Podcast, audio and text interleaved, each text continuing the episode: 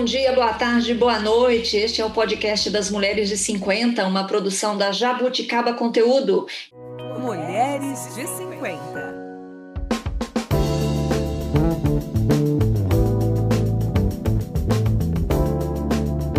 Este é o podcast das Irmãs Gomes. Eu sou a Tereza, estou aqui com as minhas irmãs, a Lúcia, a Mel e a Sandra. Oi, meninas.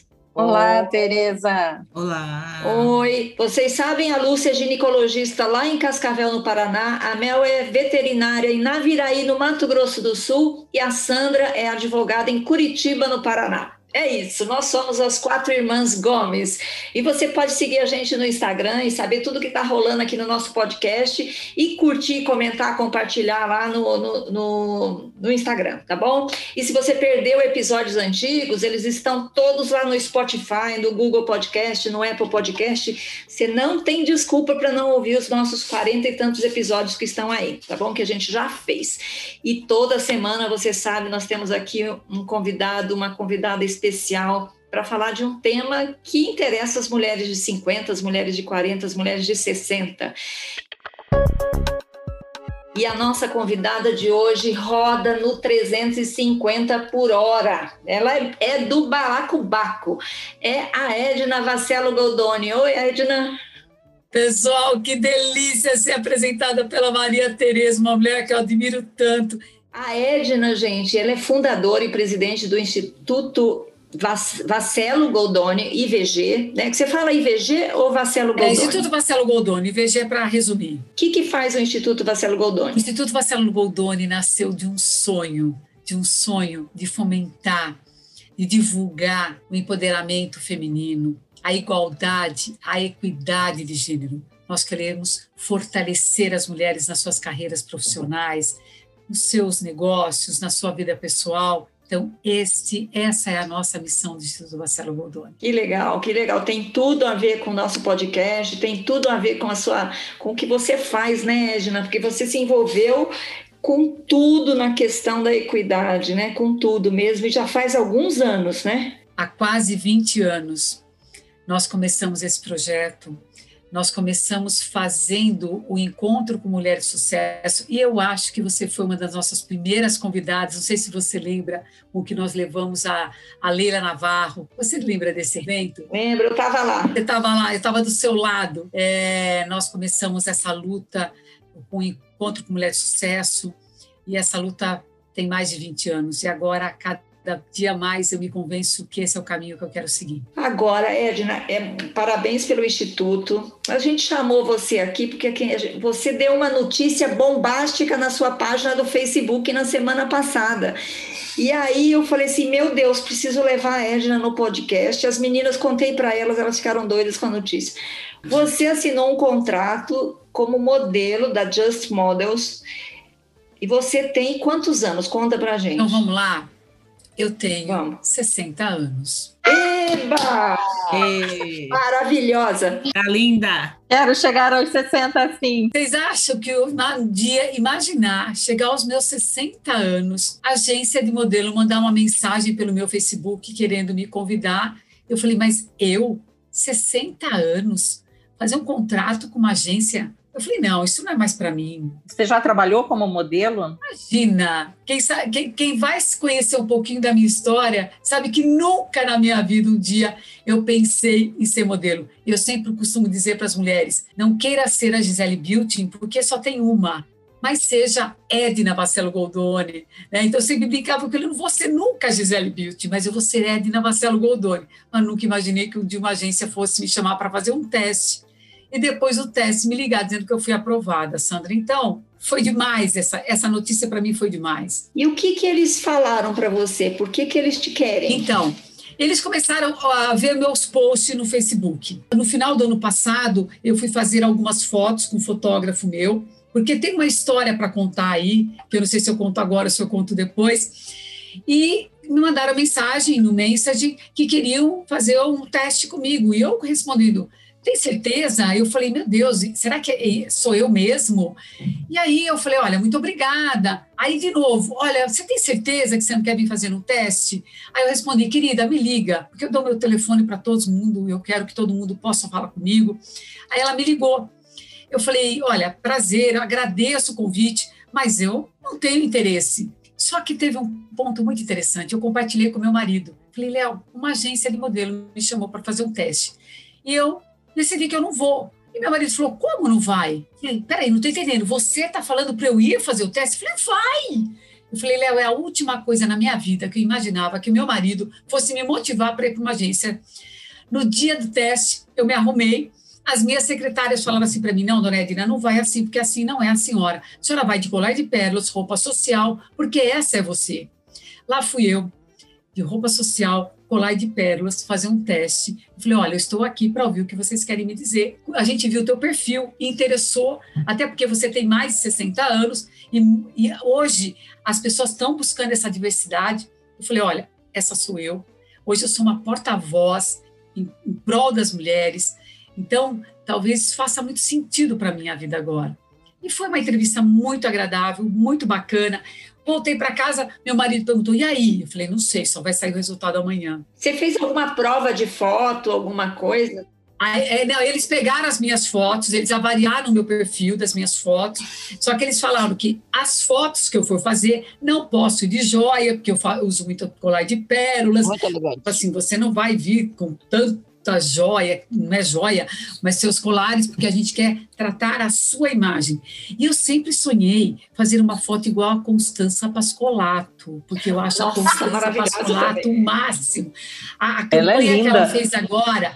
E um dia eu encontrei com a Constança no shopping Genópolis. Eu parei para a Constança e falei: Constança, eu só quero dizer uma coisa para você. Eu quero ser você quando eu crescer. Fala assim: quem é você? Constância, não importa, você não me conhece, mas eu quero dizer que você é um ícone para mim. Eu quero ter a sua elegância na sua idade. Você é uma das mulheres mais elegantes que eu conheço. Você nunca tá com um fio de cabelo fora do lugar.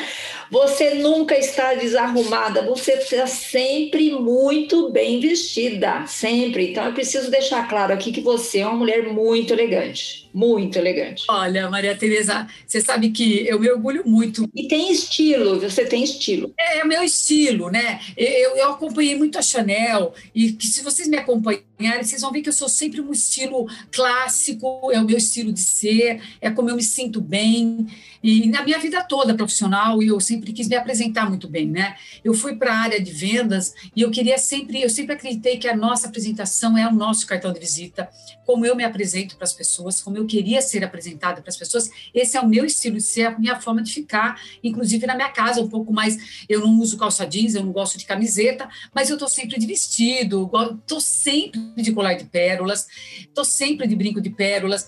Então, esse essa é a minha marca, né, Maria Tereza? Quem me acompanha acompanha na minha trajetória sabe que, é, que essa, essa é minha marca. E quem me acompanha nas redes sociais também acompanha.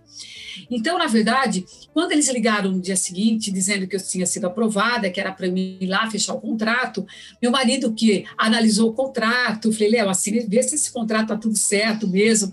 Aí eu disse para ele, olha, não importa os próximos passos, mas o importa é que eu tinha que ter esse capítulo na minha história para contar, porque eu me orgulho muito da minha história. Me orgulho muito da onde eu cheguei, na mulher que eu me transformei, porque eu lutei muito para ser a mulher que eu sou hoje. Né? Então, eu tenho muito orgulho da minha história, até porque é uma história de uma mulher comum, mas é a minha história. E hoje, Maria Teresa, você sabe que tudo que eu tenho mais motivado é para que as mulheres reconheçam as suas histórias, porque é a nossa história, é a história da Maria Teresa, é a história da Edna, da Sandra, da Lúcia, da Marisa. E as mulheres têm que reconhecer a história de cada uma delas, valorizar cada capítulo. E não importa o que foi que você passou, mas é você.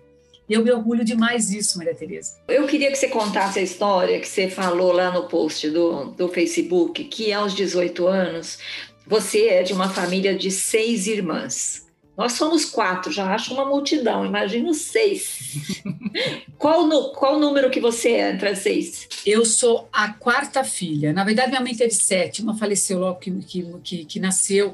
E eu fui criada no interior de São Paulo, numa cidade chamada Torrinha. Sempre falo que é do lado da terra do Daniel. A gente já viu o Daniel cantar desde pequeno.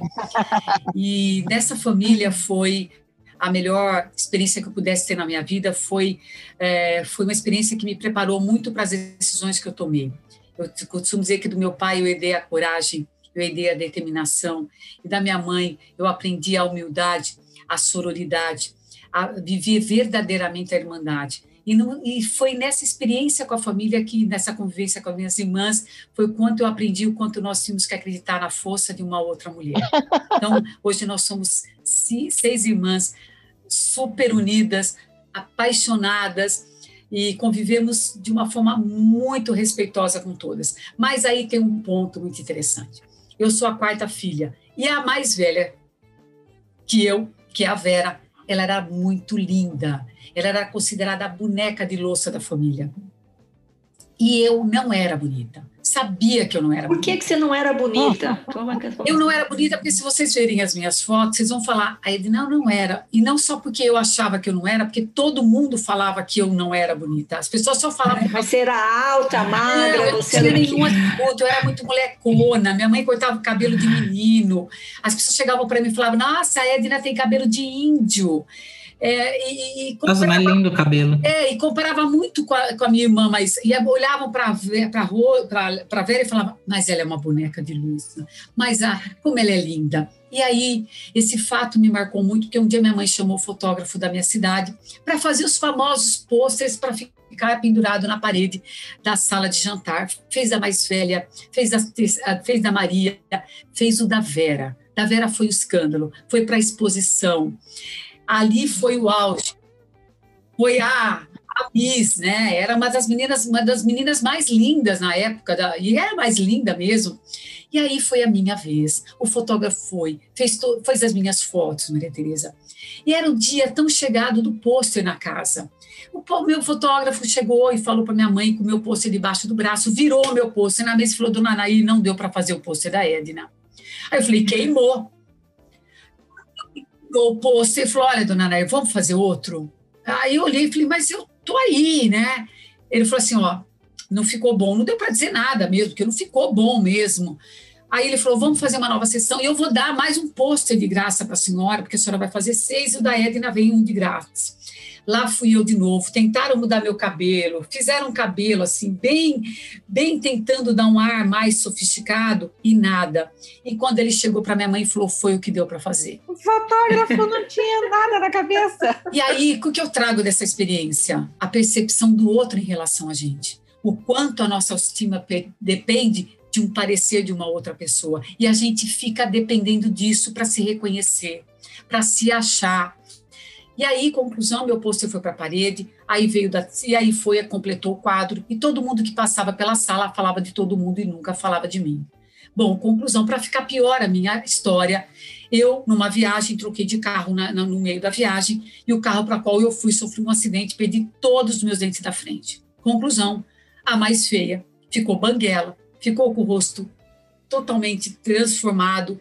Eu falei, fim de carreira, agora acabou Conclusão, os anos foi se passando e eu administrando aquela super baixa autoestima. Aí, um belo dia, chegou um livro na minha mão, dado para minha irmã, O Poder do Subconsciente. Eu falei, será que isso aqui funciona na vida das pessoas? Será que se eu colocar esse livro na minha mente, eu vou mudar a minha história. E lá eu fui praticar o poder do subconsciente. Para que eu mudasse alguma coisa, eu tinha que mudar a realidade dentro de mim. Eu tinha que romper com essas crenças negativas do que as pessoas pensavam a meu respeito. E eu me conectei com a minha força, Maria Teresa. Eu conectei com aquilo que eu poderia fazer de melhor. E comecei a me destacar. Queria fazer tudo que minhas irmãs não conseguiam fazer, era eu que fazia. Tudo. Você tem histórias e histórias para contar. Quem, elas não fazem, mas eu faço. E para o meu pai, eu queria ser como se fosse o filho homem que ele não teve. Conclusão, aos 18 anos, eu decidi que eu não ia ser nada do que minhas irmãs queriam, e eu decidi fazer faculdade de biomedicina, e lá fui eu. Eu, eu fui a primeira filha a repetir de ano, porque eu era ruim em matemática também, não era a melhor aluna da classe. Conclusão, decidi fazer biomedicina em Piracicaba, Maria Tereza, e ali eu comecei a mudar a minha história. E ali eu consegui identificar, me encontrar comigo mesma, e não era com a minha aparência física que eu tinha que me conectar, mas eu tinha que conectar com a minha essência, com a minha força, com a minha capacidade de realização. E me formei como biomédicas, voltei para minha cidade, comecei a trabalhar na minha cidade, que era o sonho do meu pai, voltar, tomar conta dos negócios dele, fazer tudo que, eu, que ele queria, que sonhava para mim. Só que aí eu decidi que a minha história não ia ser escrita em Torrinha. Peguei uma mala de comida e uma de roupa. Minha mãe me levou na estação de trem, há mais de 30 anos atrás. Contrariei meu pai, mas minha mãe me apoiou integralmente. Peguei a estação de trem e desci na Estação da Luz, com uma mala de comida e uma de roupa. E foi meu primeiro emprego como biomédica, Maria Tereza. E quando eu desci na Estação da Luz, olhei para aquela cidade e falei: o que, que eu estou fazendo aqui? O que, que eu vou fazer aqui? Eu só tinha uma coisa: eu vou escrever a minha história. E ali começou a história da Edna, sozinha em São Paulo, dormindo quase um ano no chão de uma kitnet, deixando todo o conforto da minha cidade, todo o bem-estar que meu pai podia me proporcionar. Simplesmente passava, passei final de semana sem ter uma lata de manteiga para comer. Mas eu só tinha uma coisa na minha vida, Maria Teresa. Eu não ia desistir do meu sonho de vencer, de ser e de escrever a história que eu escrevi. Muito linda a história, muito lindo. É emocionante. Muito linda a sua história.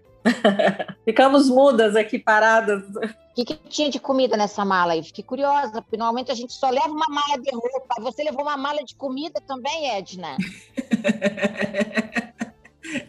Você sabe, você sabe que hoje eu liguei para minha irmã, que foi a irmã que mais fez comida para mim na época da faculdade. Ela mandava caixas de comida com cartas e cartas para mim, me dando força. E eu sempre tinha os doces das minhas irmãs. Eu tinha, tinha o arroz frito da minha mãe todas as voltas das minha viagem era sempre uma mala de comida, onde elas preparavam. E as roupas que eu trouxe não eram minhas, era da minha irmã Rose, porque elas que me emprestavam as roupas para eu vir para cá. E no primeiro ano de São Paulo, vocês não têm ideia do que eu passei de frio. Um dia eu estava na Rua da Consolação e falei para mim: eu nunca mais eu vou passar frio. Um dia eu quero abrir meu guarda-roupa e ter todas as roupas que eu quero usar porque eu trazia as roupas das minhas irmãs e eu tinha que devolver as roupas para elas para revezar as roupas que eu usava, porque eu não tinha dinheiro para comprar roupa, eu não tinha. Isso durante a minha faculdade foi sempre assim, sempre elas me ajudando. Como que você foi de moleque, de você falou que era moleque, para a mulher sofisticada que você se transformou vestindo Chanel? Então, porque aí eu comecei a trabalhar e como e aí tem uma história muito interessante. Eu comecei a trabalhar como biomédica e trabalhando como biomédica eu comecei a ter meu salário e ter as coisas que eu queria e comecei a me vestir melhor. Mas aí teve uma coisa tão interessante, porque como biomédica, que era o sonho do meu pai, eu fazer medicina, no primeiro ano como biomédica, imagina, eu detestei ser biomédica. Eu trabalhava no laboratório, ficava fazendo exame de fezes, de urina, de sangue. Eu falei, Edna, onde você está com a cabeça de fazer biomédicas? Você vai ficar passando a sua vida toda fazendo isso? E eu tinha uma vontade imensa de me comunicar com as pessoas, de falar com as pessoas, de me relacionar com as pessoas. Eu tinha sempre essa grande habilidade. E aí, primeiro ano como biomédica, Maria Tereza, eu falei, gente, aonde eu vou parar com isso aqui? Não é isso que eu quero. E eu, meu pai, achando que eu ia fazer medicina. E eu falei, não. Fiz uma análise rápida, aquilo não era o que eu queria. O que eu queria, Maria Tereza? Eu queria ir para a área de vendas, eu queria ser vendedora, eu queria me comunicar, eu queria passar o dia falando com pessoas. Comecei a ser corretora de imóveis, não deu certo. Comecei a vender planos de saúde da Golden Cross na rua, não deu certo. Aí um dia eu fui visitar uma seguradora para uma amiga minha. O diretor olhou para mim, falou: "O que, que você está fazendo?" Eu falei, falei Olha, eu estou passando fome. Ele falou, como? falei, olha, eu decidi vir para São Paulo, contei rapidamente minha história para ele. Ele falou, então venha vender seguro de vida. Eu falei, vender seguro de vida? Como? Quem vai Como que eu vou vender seguro de vida? Eu não sei vender seguro de vida. Ele falou, venha, eu acho que você vai dar certo. Napoleão Hill, no prefácio do livro dele, diz que o produto mais difícil para você vender é seguro de vida. E eu tive que decidir vender seguro de vida. Eu falei, eu vou ganhar dinheiro? Você vai ganhar dinheiro, se você for uma boa vendedora. Maria Tereza, peguei tudo que eu tinha, me preparei, preparei meu visual para ser vendedora, para ser uma representante na época da Marítima Seguros, eu tinha que visitar corretores seguros, fazer com que eles acreditassem em mim e vender seguro de vida. Fui uma das melhores vendedoras.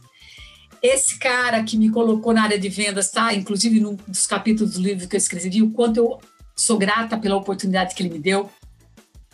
E aí, Maria Tereza, eu fui fazer tudo que era curso, neurolinguística, comunicação. Eu fui me preparar porque eu queria ser a minha melhor versão como vendedora. Eu nunca quis ser melhor que as pessoas, mas eu queria ser a Edna, com esse jeito do interior, com essa forma simples, humilde de falar com as pessoas, porque foi essa educação que eu recebi dos meus pais. E aí minha história termina da seguinte forma: como vendedora, eu fui a única mulher dez vezes indicada ao prêmio Top of Mind Profissional de Vendas. E fui vencedora em três edições. Então, é esse capítulo como vendedora. E aí, o que, que eu fiz? Eu, eu fui no mercado, fui para o mercado de, de seguros, fiquei três anos na carreira de seguros. E aí, um dia, eu fui demitida de uma corretora de seguros que eu trabalhava. E aquilo foi um baque para mim. E eu, eu decidi que eu que nunca mais seria demitida e comecei a empreender. Comecei a empreender, mas eu não tinha capital. E comecei a empreender com um cara visionário, que foi o dono da Admix, e com ele eu trabalhei 22 anos, fiz uma carteira de negócios de clientes e nós vendemos a Admix, ele vendeu a Admix e eu vendi a, minha parte na maior operação financeira da área de seguros no Brasil há três anos atrás. E há três anos atrás eu decidi que era hora de eu parar a minha carreira profissional e era hora de eu voltar à montanha do lado contrário e motivar muitas e muitas mulheres a acreditarem que nós podemos estar aonde nós queremos estar. Você consegue, é, você consegue é, descrever o que você sentiu por passar de uma menina feia para uma modelo? Qual foi a sensação? Eu diria para você, Marisa, que eu estou no melhor momento da minha vida profissional e pessoal. E eu nunca imaginei que um dia eu pudesse conquistar tudo que eu conquistei, né? E só para fechar esse gancho, quando eu ganhei a primeira, o primeiro Top of Mind, subi no palco do Tom Brasil, fui a primeira mulher é, finalista do prêmio, eu dediquei o prêmio para meu pai e fiz um pôster de presente para minha mãe. E levei esse pôster para ela. E eu disse para ela, mãe, aquela menina feia que nunca ninguém nem olhou para mim, se transformou nesta mulher realizada, feliz, orgulhosa porque eu escrevi a história com a caneta na minha mão. E, na verdade, eu me transformei na mulher que eu queria me transformar, Marilza. Você entendeu?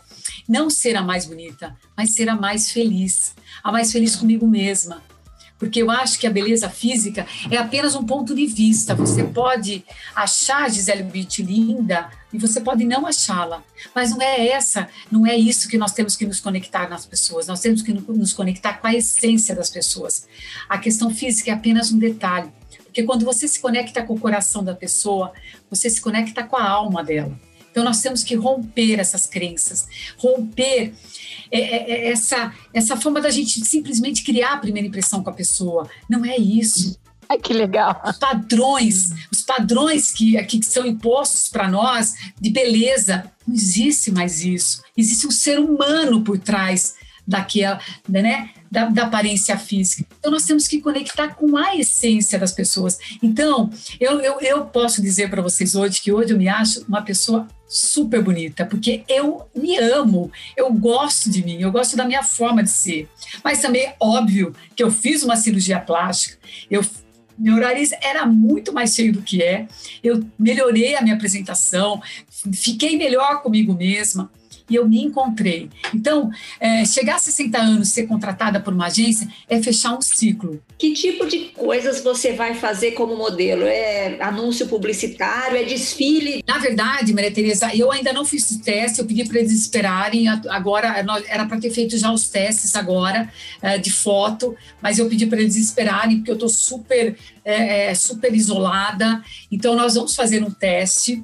É, e eu só disse para a agência o seguinte: falei, eu não estou preocupada se, eu, se, se os trabalhos que vão vir pela frente. Pode vir eu não sei o que vai vir pela frente, mas o que vier pela frente vai ser muito divertido de ver isso, sabe, Maria Tereza? Para dizer para as mulheres, quem disse que você não pode chegar aos 60 anos e fazer, virar uma modelo? Entendeu? Então, assim, tudo pode acontecer na tua vida. Esteja preparado, não é verdade? Você acha que essa pode ser mais uma carreira para você? Olha, e se for, Maria Tereza, eu vou com a maior alegria. Eu vou fazer o um curso de modelo. Vocês estão entendendo? Porque eu vou curtir muito viver isso. E vai ser muito bom para mim também. Com certeza, com certeza. Sandra, pergunta? Não, na verdade, não é uma pergunta, é só um comentário, que eu me lembrei da sua malinha de comida. A mala de comida fez sucesso nesse programa, hein? Não é? Nós também morávamos no interior e, e, e vínhamos a Curitiba para estudar. E a vida inteira a gente carregava uma mala de comida quando voltava. Não. A gente trazia de tudo. Cara. Sim, por isso que eu perguntei o que, que tinha na dela mala, né? A nossa, a nossa malinha era doce de mamão, pão, Carne. carne, bolacha, bolacha. Carne. Era muito legal. Bolacha, queijo. Pão da mãe, carne, carne, é. Carne! carne, bolacha, queijo, queijo, queijo. As bolachas de, man de manteiga.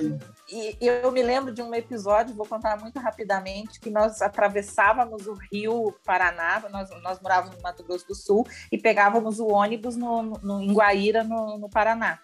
E ali nós tínhamos a, a, barreira sanitária, tinha a Polícia Federal, a Receita Federal, e eles invocavam com as nossas malinhas de comida. E um dia eu estava com uma, uma caixa gigante, o cara pediu, perguntou o que tem aí dentro. Eu falei, moço, não queira saber. E ele quis abrir a tal da caixa no meio do meio do nada, porque nem asfalto não tinha ali. E aí ele ficou olhando, ele deu uma olhadinha assim e falou: vai embora, moça, vai embora quis nem olhar para minha mala de comida. Eu tenho um episódio incrível. Eu acordei de manhã, minha mãe tinha feito feijão fresco. Ela fazia comida e fazia daqueles, daquelas vasilhas de plástico. E eu viajei de trem, de Torrinha para Rio Claro. Mas ela me colocou feijão quente na minha mala. E eu coloquei a mala embaixo, assim, do, do pé, assim. E quando eu levantei, o feijão esparramou e a minha mala ficou pingando feijão. Eu não sabia o que eu fazia, porque feijão estava embaixo, eu não tinha de onde tirar. Então eu fiquei com aquele feijão. Vocês acreditam que a gente vivia isso? Acreditamos, acreditamos. Carregar feijão quente na mala é só coisa para nossa idade.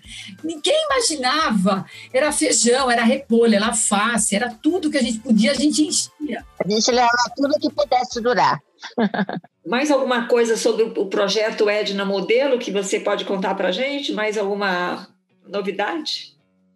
Olha, a novidade foi compartilhar com minhas irmãs que a filha mais feia tinha fechado contra, um contrato com uma agência é, de, de, modelo. Vocês não sabem o que foi isso, o que foi esse frisson na minha casa. É foi? foi uma alegria, né? Ah. Foi uma alegria. Se eu mostrar para vocês no, na, na, na, família as minhas fotos, como eu era, aí elas ficam, é, elas ficam me colocando, pegando. Esse final de semana ficaram lá vasculhando as minhas fotos e começaram a me mandar. Eu falei, gente, que, ver, que louco, não vergonha não, mas era eu mesma, né? Então, assim, é, é foi, é um orgulho. É, na verdade, Maria Teresa, a, a, gente quer, é, a gente quer trazer muito orgulho para os meus pais. Meu pai e minha mãe são vivos, a minha irmã agora, a mais nova que eu, aquela que sempre foi do meu lado, eu brinco que ela até apanhava comigo de tanto que ela me amava, ela se elegeu vice-prefeita da cidade agora, nessa última eleição, e a gente quer trazer muita alegria para os meus pais, porque a gente quer dizer para eles que as seis filhas mulheres têm que ser o maior orgulho da vida deles. Então, é, eu quero escrever essa história para que é, tem, e tem que aproveitar os pais, né? É, nós não temos mais os pais vivos, mas é, tem que aproveitar enquanto a gente consegue, né? Eu acho que isso é muito importante. E o orgulho, né? Gerar orgulho para eles. E vocês sabem que uma frase que eu sempre coloco nas minhas palestras, uma foto do meu pai, ele sempre disse uma coisa para gente: Filha, honra o nome que você assina honra o nome que você assina e todas as vezes que as pessoas falarem o seu nome, o que você quer que ele representa. Eu tatuei isso na minha, no meu coração. Eu quero que todas as vezes que as pessoas falarem meu nome, Maria Teresa, que traga pelo menos que eu sou uma mulher de luta, uma mulher que nunca desonrei, entre aspas, o nome do meu pai. E hoje o orgulho que eu tenho de assinar Vacelo Goldoni, que é a confiança do meu pai e a confiança que eu do homem que eu amo. Por isso que eu tenho muito orgulho de assinar o Vacelo e o Goldoni. Vacelo do meu pai e o Goldoni do meu marido. Edna, conta do projeto Mentoria Colaborativa que se criou no, meio, no ano passado, no meio da pandemia. Tá bom. Eu vou só fazer, uh, antes disso, é, uh, quando eu falei para vocês que eu encerrei minha carreira profissional, porque eu já tinha conquistado tudo que eu queria. E nessa, e nessa, e nessa minha carreira, eu tive sempre muitas metas na minha vida. Tudo foi pautado em metas. Aonde eu queria chegar, com quem eu queria chegar e como eu queria chegar. Então, assim, sempre tive metas aonde eu queria morar, né? Hoje eu moro onde eu sonhava, no bairro que eu sonhava. Lutei muito, mas muito. Trabalhei demais e fui dando passo a passo. Agora eu posso comprar aqui, aí agora eu posso comprar aqui, agora eu posso. E aí, há três anos eu comprei o apartamento que eu sonho, aonde eu moro, com a família que eu amo. E quando eu decidi há três anos parar, porque eu falei já está bom o que eu quero, já está bom, agora eu quero voltar à montanha do lado contrário e eu quero convidar milhares e milhares de mulheres a acreditar nos seus sonhos, acreditar na sua capacidade de realização, porque a gente precisa sonhar e a gente precisa realizar.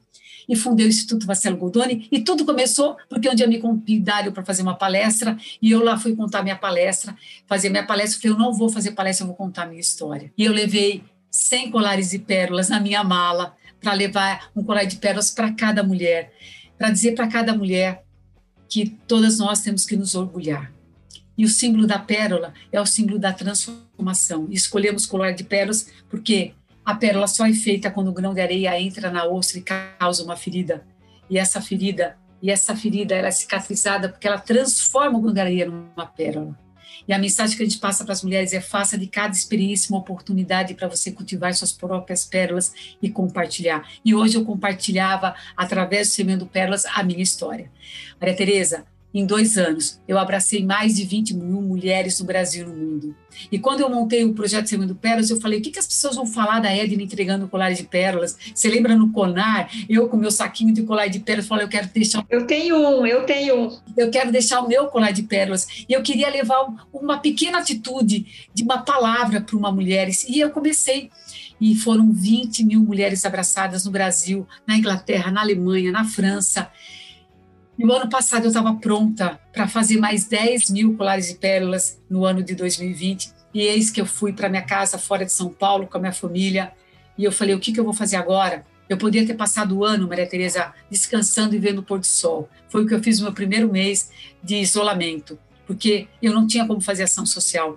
E comecei a perceber como outras mulheres estavam precisando de apoio, que ninguém sabia como é que ia lidar com essa pandemia. Comecei fazendo receitas, mandando mensagem: fiquem bem, coloque flores em casa, espalhe paz em casa. Mas eu estava numa inquietude imensa. Eu falei: eu não vou ficar aqui sem fazer nada.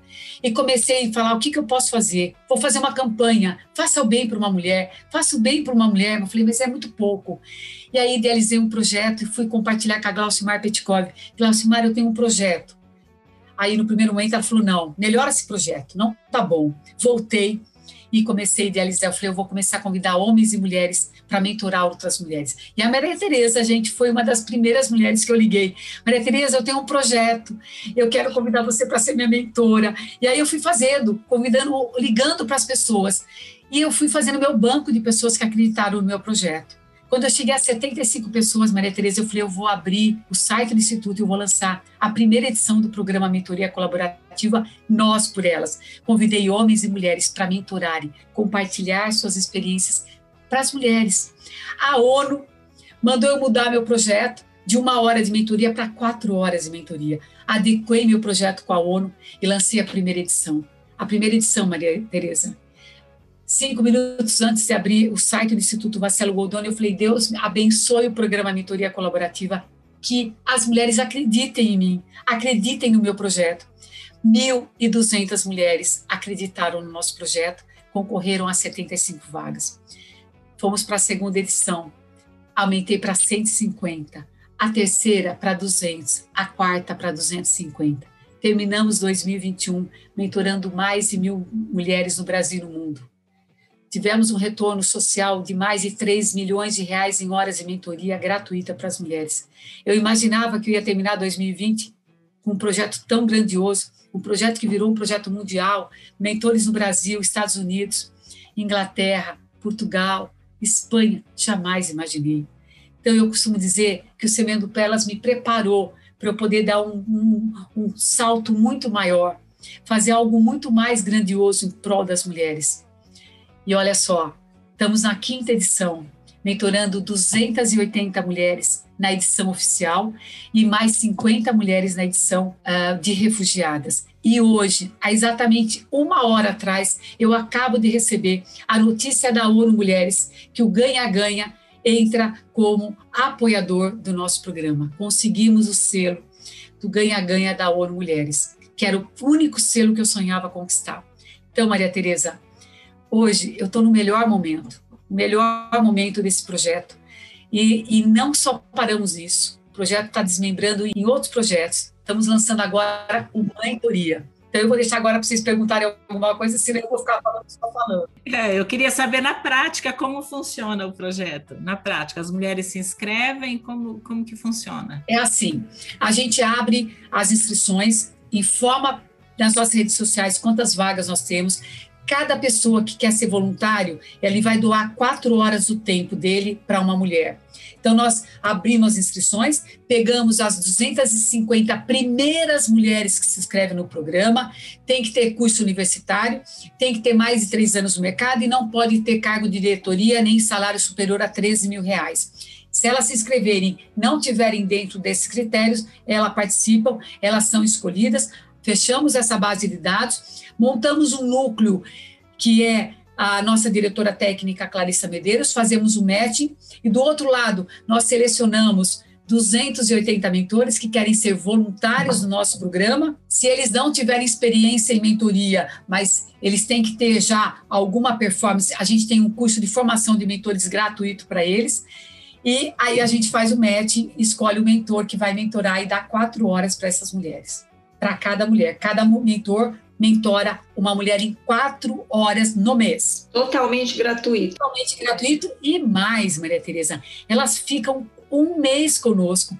Elas participam de oito aulas maravilhosas, oito videoaulas, mais quatro masterclass. Então, elas ficam 30 dias se preparando junto com seu mentor, e do outro lado, nós temos toda todo embasamento em videoaulas para elas. O que, que os mentores têm falado para você sobre o projeto? Olha, nós estamos mudando a vida de alguns mentores, Maria Tereza. É, esse programa já reescreveu a história, já salvou vida de mulheres, mulheres que compartilharam conosco que estavam a um passo de suicidarem. E nós não estamos só mudando a vida das mulheres, nós estamos mudando muito a vida dos mentores. Essa troca entre mentor e mentorada é a coisa mais rica que você possam imaginar. Nós aprendemos muito com as nossas mentoradas. As histórias dessas mentoradas são incríveis. Se vocês verem no LinkedIn quantas histórias que elas publicam e o quanto esse programa está impactando a vida dessas mulheres é incrível, Maria Tereza. Não sei, não sei se as, se as meninas têm perguntas, mas eu queria comentar que você, que você tem todo esse entusiasmo, essa energia, essa, essa vontade de fazer, isso que Existe um momento em que você relaxa, que você fala assim, vou ficar quieta vendo o pôr do sol? Claro, Maria Teresa, claro. E eu vou te dar uma dica para vocês. Tudo isso aconteceu porque eu quis fazer a prática do livro Milagre da Manhã. Se vocês não leram, recomendo a leitura. Porque na minha bagagem, eu peguei o livro, botei e fui para a casa da aldeia. Eu tenho o meu ritual de amanhecer. Eu já tinha o meu ritual de amanhecer. Eu tenho o amanhecer é meu. Amanhã é para mim. Eu tenho uma hora minha. E é nessa hora que eu paro. E a, a, o ritual do livro O Milagre da Manhã, que é um best-seller, o autor é incrível, passou por uma história desafiadora. Ele recomenda que o amanhecer tem que ser o tempo que você tem para você. Ele recomenda você acordar às 5 horas da manhã. E durante essa uma hora, se conecta com você. Cinco minutos, você ora. Cinco minutos, você medita. Você visualiza e você afirma. Então você tem que mudar a sua forma de acordar. Você não pode mais acordar pensando nos seus problemas. Você não pode mais acordar olhando para o seu celular. Você tem que acordar e falar: agora é, é comigo. Pratique atividade física e faça uma boa leitura. Então, para. Se você não conseguir fazer uma hora, faça pelo menos 20 minutos, mas faça. Então tem todo um ritual. O livro é uma leitura agradabilíssima. E ele também tem uma frase que eu adoro: ame a vida que você tem e lute para viver a vida que você sonha. Então, essa hora é minha hora, que eu paro, venho ficar comigo, faço uma leitura, faço minha atividade física. E, Maria Tereza, e eu decidi entrar na minha melhor performance física. Decidi que eu tinha que emagrecer. Agora eu estou fazendo boxe, eu estou fazendo atividade física regular, coisa que eu nunca tinha conseguido fazer na minha vida. Estou com personal, cuidando da minha saúde física. Então, assim, acordo, me preparo, vou para minha aula física. Estou fazendo aqui na minha piscina. Hoje deixei meia hora, vou nadar. Eu tenho um momento que eu me conecto comigo. E aquele momento é para me organizar. E eu me preparo para o meu dia, Maria Teresa. E outra coisa, uma das coisas que eu mais cuido é com as minhas palavras. Eu costumo dizer que as nossas palavras é uma vibração. E eliminei e sempre tirei de qualquer palavra que não traga algo que é otimista e positivo na minha vida. Eu falo que quando a gente acorda, nós temos na nossa mão uma palheta de cores com pincel. E as nossas palavras é como se você fosse pintando o seu quadro. Então, se inspire no amanhecer. E quais são as palavras que você vai pintar o seu dia? Quais são as palavras que você vai falar com as pessoas? Que palavra de otimismo, de força, de fé, de coragem que você está passando para as pessoas? Evite falar que você está estressado, falar que você está preparado para ação. Evite falar que você está angustiado, você está se organizando. Evita, porque no final do dia você vai olhar que quadro você pintou com as suas palavras. Qual foi o impacto que você levou para as pessoas? Que palavra você falou para as pessoas? Então, quando as pessoas perguntam para mim, Maria Teresa, como eu estou, eu não respondo nada diferente que eu estou ótima. Eu posso estar com um monte de coisa para fazer. Eu estou ótima e preparada para resolver tudo que eu tenho para fazer. Então, eu me conecto comigo todos os dias, Maria Tereza. Que horas você acorda? Assim? Eu estou sendo um pouco mais rigorosa com meu, o meu, com meu dormir, porque agora nós estou estudando um pouco de, de inteligência emocional e a importância de nós, no mínimo, dormirmos sete horas por noite. Como eu estou muito intensa no meu trabalho com as lives, eu fico nas lives todas as noites, até 10, 8, 9 horas da noite, varia um pouco. Então, quando termina as lives, eu dou um paro geral, respiro, tomo meu chá de camomila, medito um pouco, e aí eu me preparo para ter uma boa noite de sono, porque isso é fundamental. Não é todas as noites que eu durmo com a qualidade máxima do sono, mas aí eu tento sempre dar aí uma equilibrada durante o dia para poder manter a minha saúde assim impecável. E quando que você decidiu fazer exercício e ficar em forma? Eu comecei no final do ano passado, porque eu ganhei peso e eu quis perder. Eu não me permiti e eu queria ter ser uma mulher de 60 anos saudável. Eu sempre pratiquei atividade física, eu sempre tive um cuidado imenso com a minha saúde. Eu não bebo, eu não como carne vermelha, eu como muito pouco doce. Eu, assim, não tomo refrigerante. Eu adotei uma, uma, uma alimentação bem na linha mediterrânea, tudo grelhado, não como fritura, porque eu queria chegar aos meus 60 anos em forma. Há quanto tempo isso? Há mais de 30 anos atrás. Como é que você quer chegar aos 80? Eu quero chegar nos 80 maravilhosa, apaixonada, casando todos os anos com meu marido, usando o meu vestido de noiva que eu usei há 23 anos atrás, eu uso ele todos os anos, é a minha meta. Entendeu? Eu uso meus, meus vestidos de noiva, tô, tá aqui guardado, que daqui a pouco vai fazer, vou fazer mais um aniversário de casamento, eu vou colocar todo dia do meu casamento, eu coloco o vestido de noiva. Eu quero chegar, Maria Tereza, aos meus 80, tendo certeza que valeu a pena, entendeu? Que eu realizei tudo que eu queria fazer na minha vida. E se a qualquer momento a vida se encerrar, eu vou feliz entendeu? Porque eu não quero perder a oportunidade de fazer tudo o que eu quero fazer na minha vida. Muito legal. Ed, nossa, a gente deixar, a gente fica aqui três horas com você, no mínimo, né? Mas, ó, a gente já, já até estourou o tempo aqui e eu queria agradecer muito por você ter compartilhado a sua história, os seus ensinamentos, né? Uma história muito, realmente, muito inspiradora para a gente. E quero convidar você a continuar com a gente aqui para as dicas maduras da semana, tá bom? Dicas maduras da semana. Bora lá. Quem começa? Mel? Vocês querem filme novo ou filme velho? Qualquer um. ah, eu. Filme bom, filme Olha, bom. eu assisti um filme de 1990 que, por um acaso, eu nunca tinha assistido, com o Mel Gibson, né? Daí me apaixonei de novo por ele. Porque ele estava com 35 anos quando fez esse filme com a Gold Hall chamado Alta Tensão. Alta Tensão Tem um outro alta tensão, mas é. Tem uma alta tensão de dois mil e poucos aí, mas é um. Como é que fala? Não é esse. Esse é de 1990. É o Mel Gibson com a Gold Hall fazendo um policial romântico. Bem típico dos anos gente, 80, com bastante que a ação, gente adora.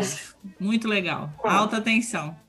Tem uma música maravilhosa. Música, olha, tem, tem uma cena do filme que vale a pena pelo filme todo, que é o olhar que troca Mel Gibson e Gold Hall ao som de uma música de, uns, de Ne- Neville, Neville Brothers. Neville Não Brothers. consigo falar. Neville, Bro, Neville Brothers. E que, assim, muito lindo. Vale, vale, o- vale o filme, gente. Muito legal. Alta tensão, então. Alta tensão. Sandra, tem dica pra gente? Ah, é, em homenagem à nossa mãe, hoje eu fiz um- uma releitura igualzinha que ela fazia, um doce de abóbora é, com cal, que isso acho que há muitos anos, né? Ela, ela sempre fazia esse doce, eu às vezes faço aqui em casa e essa semana resolvi fazer. Comprei uma abóbora gigante e hoje fiz. Que eu vou dar a receita básica e aí cada um faz as suas alterações como gosta. Por que, que é releitura? É, porque eu faço com um pouco de. é, com menos açúcar, né? Eu, eu não como, não gosto tão doce, então faço numa outra proporção. Mas a, a- a proporção normal Uma é delícia, um quilo né? de abóbora para delícia. 500 gramas de açúcar. Eu faço Claro. 250 gramas, 300 gramas de açúcar, fica com pouco Mas caldo, mas tira, não mas fica tão tira. doce. Então eu prefiro. Aqui em Curitiba a gente chama esse doce de tijolinho, porque você- ele fica durinho por fora e cremosinho por dentro. Uma delícia. Mas põe cal de verdade, Sandra? O cal de obra, esse cal de obra? cal virgem. Você põe dentro de um saquinho, é, um paninho.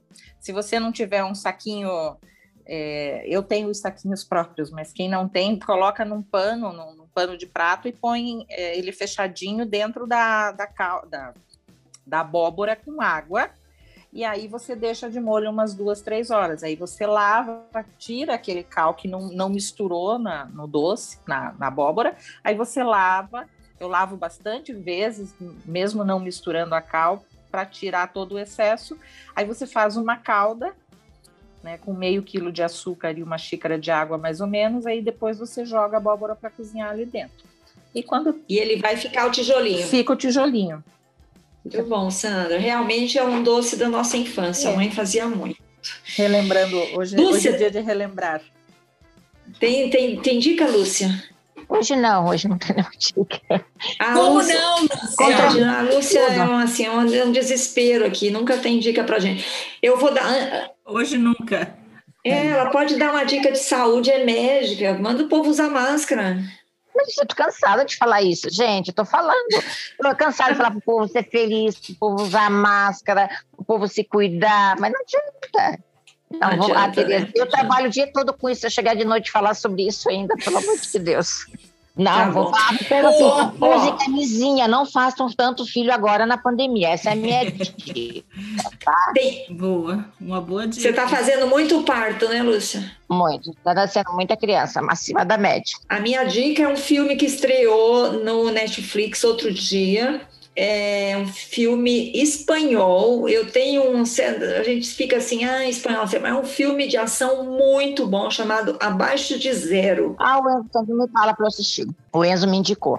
É Abaixo de Zero, vale a pena. Se você gosta de filme de ação, vale a pena. Edna, você tem alguma dica pra gente?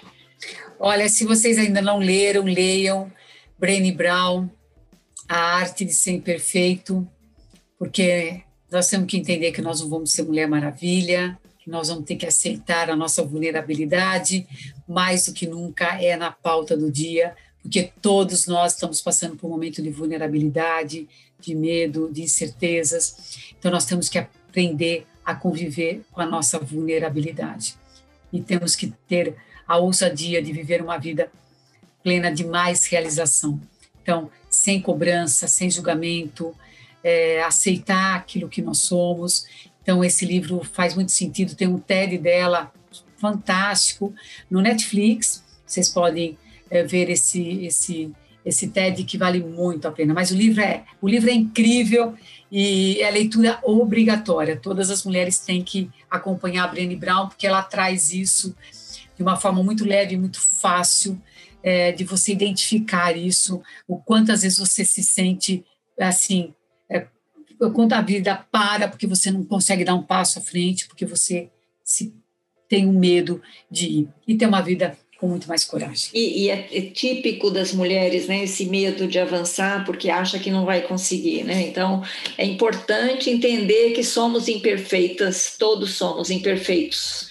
Você falou que nós mulheres temos medo, mas eu acho que nós mulheres somos muito corajosas e agora a gente é, a gente está num momento de muita coragem, de ter muita coragem. Eu concordo com você, mas nós temos que entender que é só a gente agindo sempre com coragem que a gente vai poder superar os nossos medos, porque é natural que às vezes em algum momento você vai sentir mesmo, mas quando você vai treinando é como a força da vontade. A gente pode sim uma força de vontade inabalável, uma fé invencível desculpa, a gente não avança.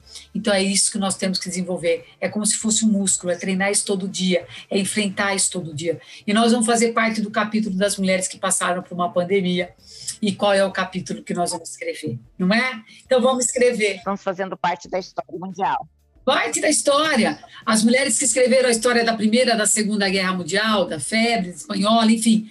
Agora o que eu deixo como mensagem: que capítulo foi esse que você escreveu nesse momento da tua vida, né? Então, vamos lá. Gente, este foi, este foi o podcast das Mulheres de 50 e hoje a gente recebeu aqui a Edna Vacelo Goldoni, a mais nova contratada da agência Just Models. E olha o que, que ela escreve na linha fina do Facebook dela. Você pode, você é capaz, você consegue, acredite e realize. Edna, foi uma honra, um privilégio ter você aqui é, contar a sua história, compartilhar a sua história. Eu tenho certeza que as nossas ouvintes vão se apaixonar. Beijo para vocês. Tchau. Gratidão, gratidão. Foi um prazer. Beijo. Tchau. Tchau, beijo. Tchau. Beijo, gente. Tchau. Até a próxima semana.